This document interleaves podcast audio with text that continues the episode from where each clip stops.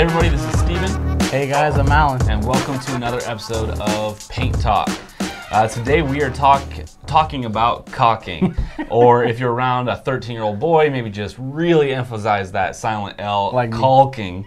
Uh, but uh, some people, man, they never get past that joke. But it is, uh, as a painter, it is one of the prep materials that we use a lot, along Yep. with tape, paper, plastic, uh, spackling, whatever, and, and caulking. So um, we're going to talk about a few of the different types, what they're for, what they're not for, and uh, go through that. Um, Alan, you can kick us off with nine nine fifty from Sherwin Williams. What, what, what, what do you think about that one?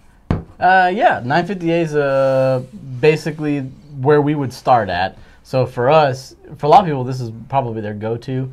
Uh, we probably would use Powerhouse more often than the 950. We use Powerhouse However, most of our products. yeah, but 950A is a good option. It uh, can be beneficial on homes where maybe um, you know you need something that might you know just just go on a little bit quicker. You don't need it to bead quite as thick as the Powerhouse does. Um, maybe only minor caulking is needed, but um, but yeah, it's it's it's Yeah. Definitely one of their higher end ones. Um, it's not bad. It's definitely way better than like Alex Plus from Home Depot, for example. You can literally feel the difference, Yeah. kind of like you can in paints.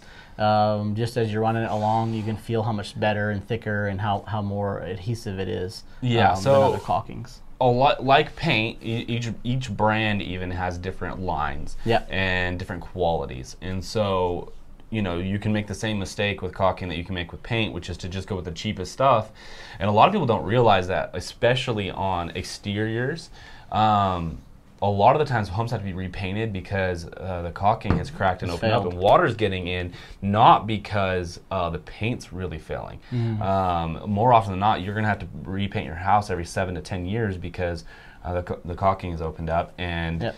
The water's getting behind the fascia or the siding or wherever and causing issues. And so using um, a quality product is, is essential. So there are cheaper ones that we don't we didn't even bring up here. We don't even use. Uh, 950A is kind of a starting point for us. We prefer the Powerhouse. This is for you know all your trim and doors on the interior, for siding, fascia, trim on the outside.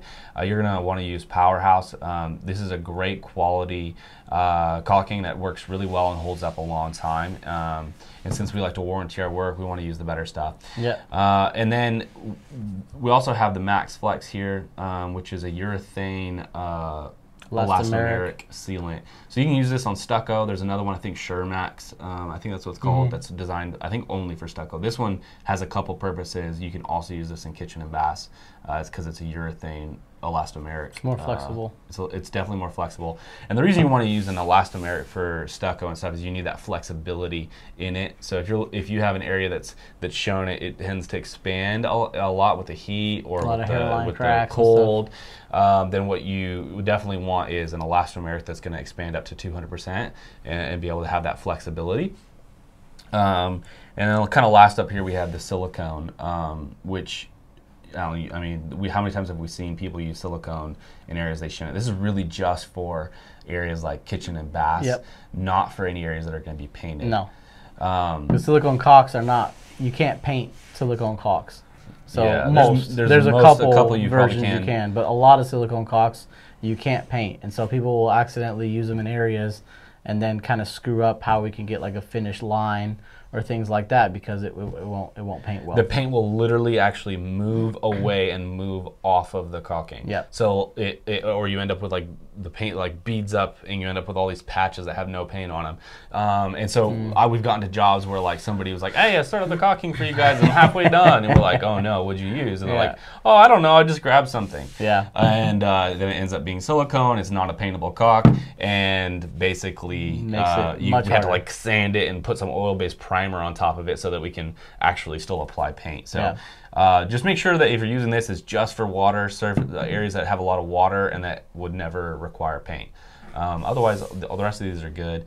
Some people would be like, "Oh, can we use a elastomeric one on like siding and stuff?" You could. I mean, it's just it's probably a little overkill for those surfaces because they don't expand as much as like stucco and in and areas like that where you've had cracks or whatever. Um, so it's probably a little overkill, but you technically could. Um, but th- this powerhouse performs really, really well and is cheaper. So this stuff, um, I don't have all the prices memorized, but it's in a I think a dollar ninety maybe.